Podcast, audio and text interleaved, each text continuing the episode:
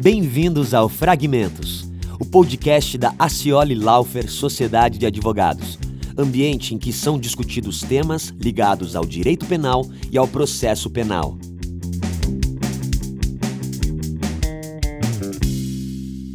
Sejam todos muito bem-vindos e bem-vindas ao décimo episódio do Fragmentos. É, parece que foi ontem, mas já, já chegamos ali ao, ao décimo episódio. E é, hoje temos uma valiosa e especial chance de debater uh, os crimes tributários com a doutora Camille Eltz de Lima. Ela que é mestre em ciências criminais uh, pela PUC do Rio Grande do Sul, tem um currículo vastíssimo, eu vou tomar liberdade de, de resumi-lo aqui. Professora uh, da PUC do Rio Grande do Sul e de uma série de outras instituições de ensino, tem um, um, belíssimo trabalho desenvolvido frente à entidade de classe, que é a OAB, é, entidade essa que tem uma importância nacional, que também não preciso fazer é, menção aos, aos, nossos ouvintes.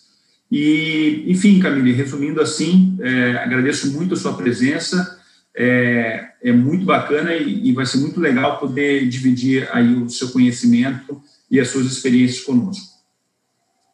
Muito obrigada, Daniel. É sempre um prazer. Eu estou muito contente de estar participando desse décimo episódio, é, sempre com muita alegria que eu recebo de vocês. E agora eu aqui, não só como ouvinte, mas como participante. Agradeço muito mesmo. É uma experiência, uma troca de informações e compartilhamento de experiências que, que, tornam esses episódios ainda mais interessantes. Me sinto muito lisonjeada e agradeço imensamente a minha amiga e colega combativa, a Maria Francisca Cioli, com, por quem eu tenho muito respeito e admiração. Minha amiga, muito obrigada, muito obrigada primeiro pelas palavras, mas acima de tudo, com certeza, uh, o seu nome foi pensado pelos mesmos motivos, né? Ou seja, a recíproca é verdadeira. A gente sabe o quanto você é combativa, o quanto você está pre presente aí em todas aquelas causas em que a gente é, atua de grande repercussão, ou até mesmo as de pequenas repercussões, mas que a gente sabe que você está lá, em Porto Alegre, São Paulo, em Brasília, é, lutando pelos direitos dos nossos clientes. E a gente sabe também é, o quanto a gente já é, participou de IBC CRIMS e tudo mais, para sempre estar tá junto, e quanto mais conhecimento, melhor. É, sem dúvida, quando o seu nome veio à tona, a gente bateu o martelo na hora, porque também tem o teu lado acadêmico, que eu acho que isso é muito importante, é, e o que traz aqui para a gente mais, uh, mais esse, essa experiência profissional. Então, também quero te agradecer muito, e com certeza vai ser um debate, uma conversa aqui muito legal. Com certeza. Bom, é, então... Você vai começar, Chica? Quer que comece? Pode, pode mandar bala. Não, eu queria, eu queria era iniciar realmente com essa, essa indagação, aproveitando essa experiência profissional, uh, Camille, que você tem aí à frente de causas complexas e não só, mas também, né, frente ao, aos casos de crime, crimes tributários. Uh, uma primeira questão que a gente pensou em fazer é, como é que tem sido a sua, a sua experiência em Porto Alegre, São Paulo, Brasília, é, após a decisão do Supremo, lá no final de 2019, quando ele reconheceu, e, e, e tenho que isso é uma, uma situação que nós, nós vamos comungar aqui, na grande parte da advocacia, que foi uma decisão uh, inadequada, vamos colocar assim, do ponto de vista legal e dogmático, isso não vem ao caso agora. Eu queria realmente te perguntar como é que está essa experiência profissional sua, os crimes tributários, após o Supremo é, ter reconhecido como típica a conduta de se declarar no ICMS, mas não recolhê-lo aos cofres. Como é, que, como é que você tem vivido esse, esse tipo de caso? Olha, Daniel, essa, esse questionamento, acho que a gente vem acompanhando ele desde 2016, um pouquinho antes é, de ter acontecido essa decisão é, atípica, digamos assim, do Supremo, e que causou a todos os advogados assim que atuam na área é, uma certa perplexidade de alguma forma, porque o STJ até então, em 2017, vinha com com a ministra Maria Tereza dando um norte é, inteligente e correto né, para essa questão do, do, apropriação é, indébita é, tributária, de que o contribuinte gera ah, imposto por operações próprias, declara, mas não paga, que é como se fosse um inadimplemento. E aí, a partir de uma decisão que vai para o Supremo, né, e aí a gente vai ver os bastidores, eu acho que talvez um pouco dessa minha experiência acadêmica também me fazia atrás do caso, e aí é um caso de Santa Catarina, em que houve uma, um declarado e não pago é, de um imposto é, no ano de 2002, 2008 a 2010, e que o, o valor dos tributos não recolhidos eram na órbita de 30 mil reais ou seja, muito próximo do nível da insignificância, né? E aí gera essa decisão do Supremo, é, que causa uma estranheza é, e uma certa é, um temor, porque o nosso primeiro olhar é o Supremo legislando, né? É como fica o princípio da legalidade diante de uma jurisprudência penal mais gravosa, né? Porque hoje em dia, como bem colocasse, o Supremo cria dois critérios para tipificar essa conduta do empresário que declara é, de boa fé um tributo, mas não paga. E aí é, coloca dois critérios, como a contumácia e o dolo de apropriação, mas é, não estabelece, ferindo, evidentemente, a, a separação dos poderes que cabe ao legislativo assim fazer, porque a nossa lei, a lei 8137 de 90, ela não coloca esses elementos típicos. Então nós temos um problema muito grande de o Supremo está fazendo o papel de legislador e mais uma jurisprudência que vai retroagir a um período que não existia.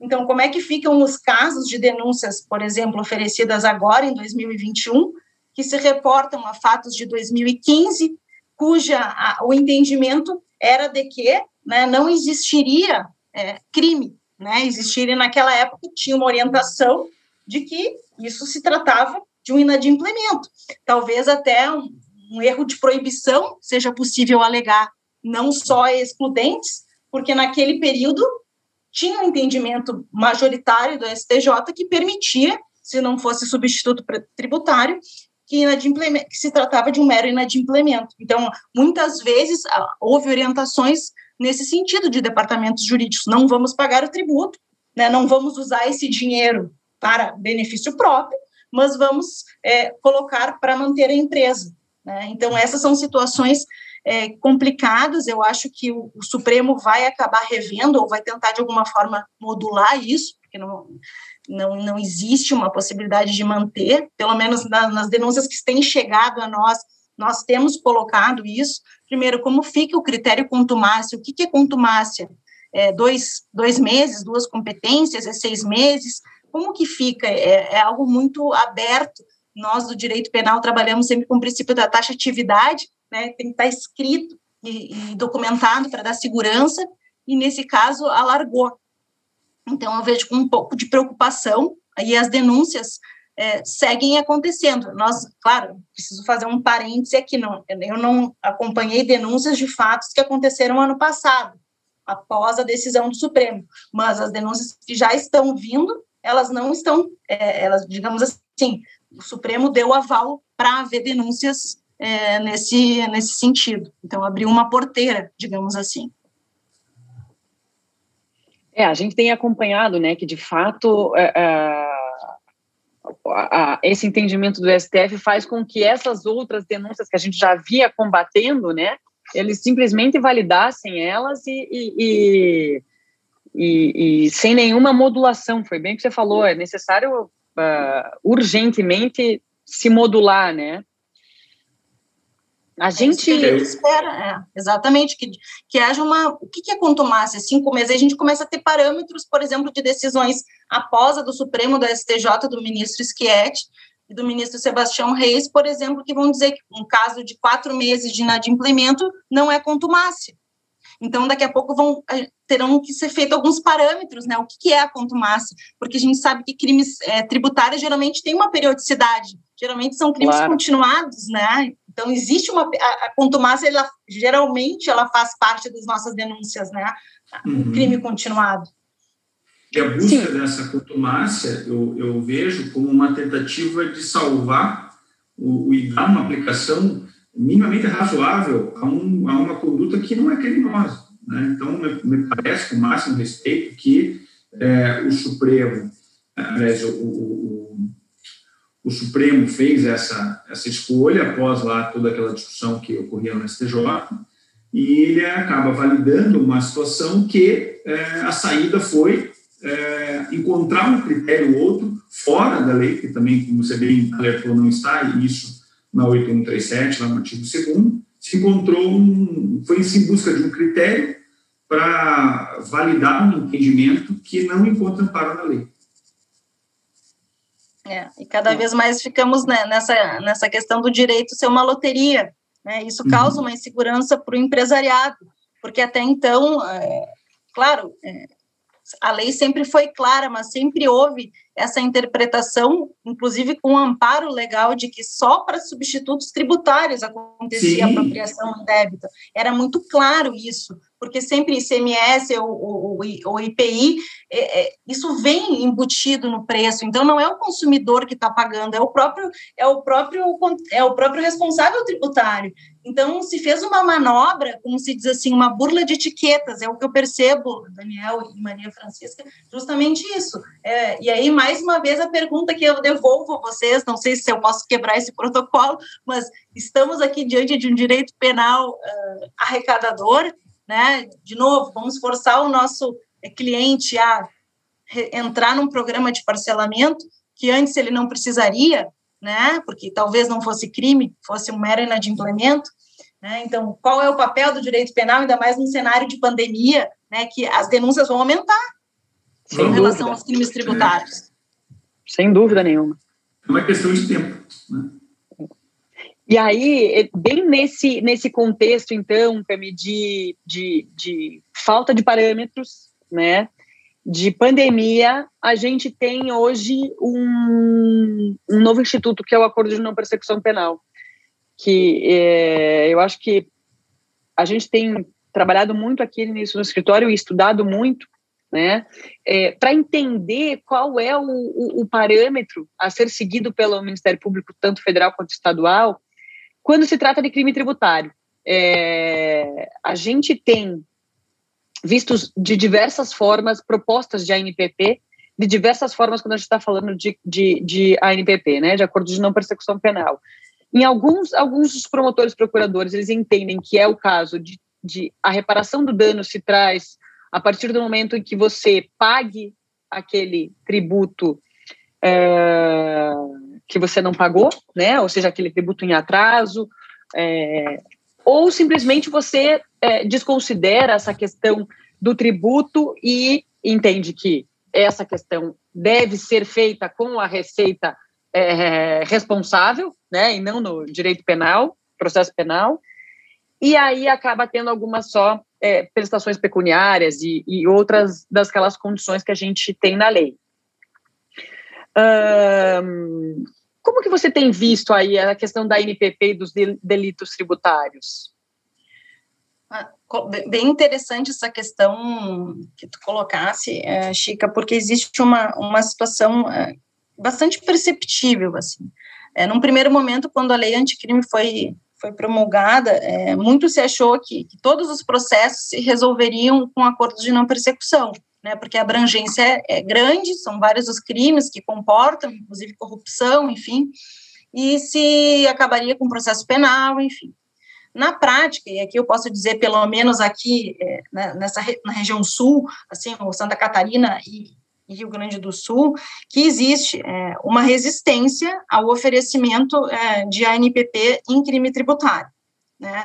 Nós, em, eu tive a oportunidade já em três denúncias que foram oferecidas recentemente, o próprio Ministério Público já lança a promoção dizendo que não vai ofertar porque a condição é a reparação integral do dano. Né? E aí nós criamos um, nós acabamos tendo um problema, porque, é, primeiro, né, existe uma questão de entendimento e a lei, no, no, meu ponto de vista, e creio que de vocês também, é de que, primeiro, as condições elas não são cumulativas, Né? A lei Perfeito. me parece que ela, elas são alternativas. Né? Então, tem essa primeira questão.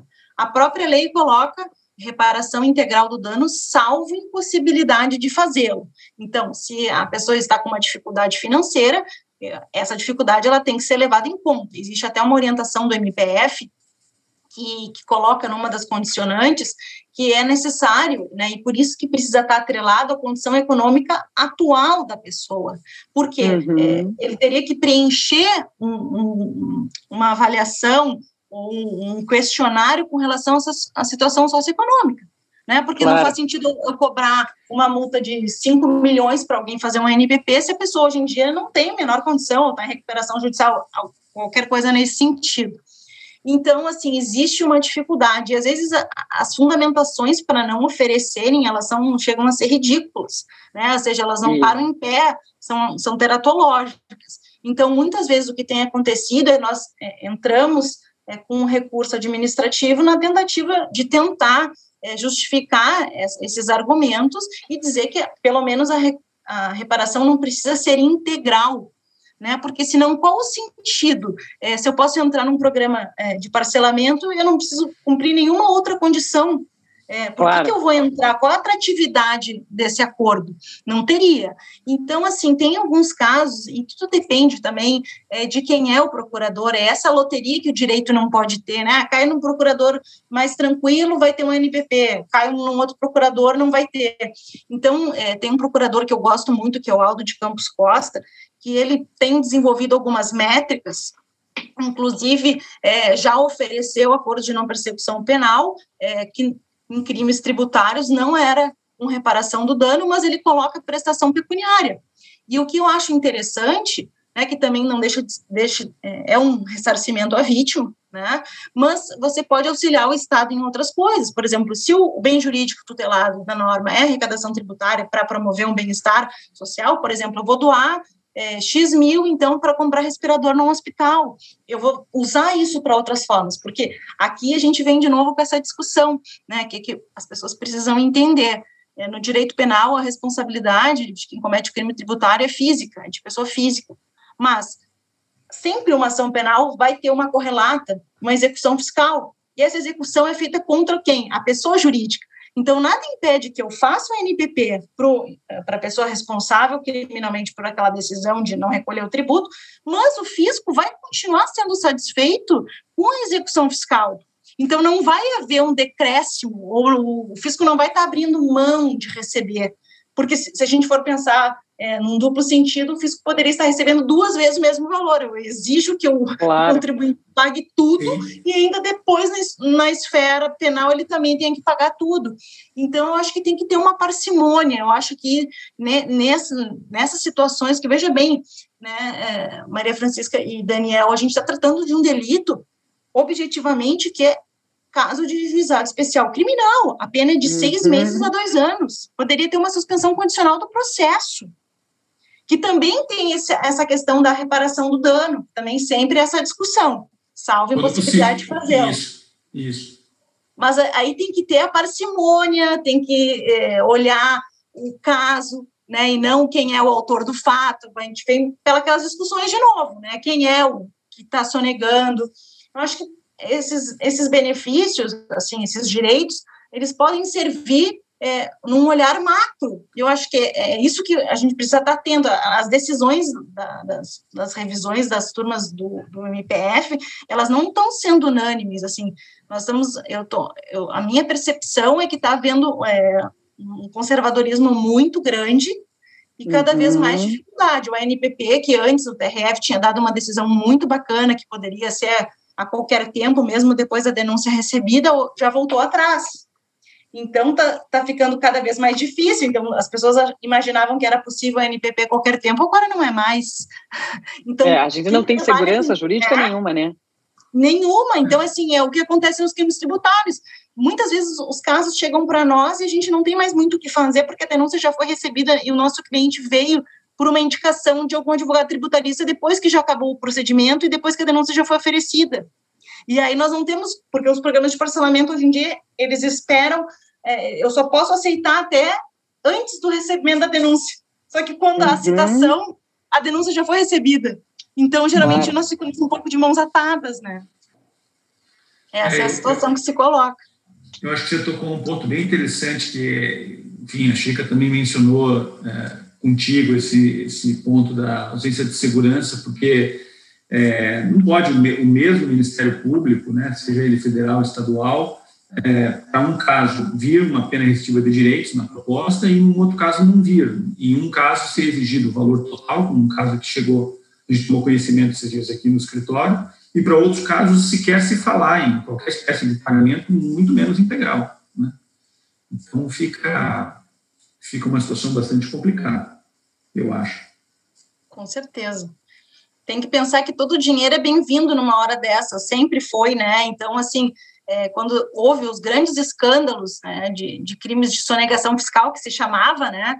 Uh, e, e o, o senso comum era, poxa, esse dinheiro tem que ser devolvido, olha o rombo que você fez na Previdência, olha o rombo que, que causou os cofres, e a gente percebe, percebe isso é, na dosimetria da pena desses crimes, né, a culpabilidade, uhum. ou era um empresário, poderia ter pago e não pagou, ah, a gente percebe nas consequências do crime, sempre vem é, uma motivação é, que coloca o, o, ente coletivo como destaque, como um, um fator que desfavorece é, o réu nesse momento, inclusive da pena. Então, quando vem é, algo positivo, eu acho que hoje em dia essas questões de negociação e essa abertura do direito penal, elas também querem e elas estimulam um comportamento é, pós-delito. Então, eu acho que a pessoa, mesmo depois da conduta, do tempo do crime, né, hoje ela se prontifica a pagar uma parcela, isso tem que ser avaliado positivamente. Eu acho que esse é o sentido seria essa a minha mensagem, assim, nesse ponto, com relação a essa situação. Não é um estímulo à, à sonegação, mas é a gente precisa ceder um pouco para que as coisas deem certo. É compreender a natureza do, do, do que está carregado ali, né, no, no desvalor do, do, da ação e do resultado num crime como esse, e, de outro lado, compreender a natureza do Instituto, que eu acho que realmente vai levar um tempo ainda para as coisas se acomodarem, mas para ter uma maturidade. Eu também, eu também acredito que sim, Daniel. Isso. Bom, é, eu estou controlando o tempo aqui, me coube essa função e, e os nossos preciosos 20 minutos já se foram. Sério? Então, Bom, sério, eu tenho que agradecer. Foi, muito, foi uma conversa maravilhosa. Gente, Para mim, parecia que rápido. passaram dois minutos. Exatamente, exatamente. Amigo, muito obrigado, viu? Tinha certeza que ia ser muito bacana, como de fato foi. Obrigado pelo seu tempo, tua, tua experiência. Se prepare para uma oportunidade próxima. Que tem aqui tem, um, tem diversos, diversos temas aqui que a gente queria abordar com você, mas não vai dar tempo. Bom, fico aqui o, é, o meu desejo de vida longa ao programa, né, independente da pandemia. É, parabéns por vocês estarem dispondo o tempo de vocês e proporcionando esse debate. E eu espero, em breve, é, conhecê-los, é, estar junto com vocês para presencialmente a gente continuar esse bate-papo. Cami, muito obrigada. Foi realmente muito prazeroso e, e, um debate rico. Acho que é isso que é o que a gente quer proporcionar também, sabe, para as pessoas é de que está todo mundo aí estudando e, e sempre levando é, o seu melhor, né? É, tanto no profissional quanto no, na questão é, é de, de dogmática mesmo, né? Porque a gente precisa estar tá debatendo e, e, trazendo aí é, essas nossas discussões. Eu acho que é para tentar até nós mesmos nos fazermos aí sair um pouco da zona de conforto. Eu acho que isso que é a nossa, a nossa profissão nos uh, faz sempre a gente tentar sair, né? Sair da zona de conforto. Muito obrigada, minha amiga, e com certeza vamos ter que fazer o próximo, porque tem muita coisa para falar ainda. Obrigada. De nada, pessoal. Obrigada mesmo. Obrigado. Se você gostou do nosso podcast, assine, compartilhe e classifique. Caso tenha sugestões de temas e entrevistados, entre em contato pelo site aciolilaufer.com.br. Obrigado por ficar com a gente e até a próxima edição do Fragmentos.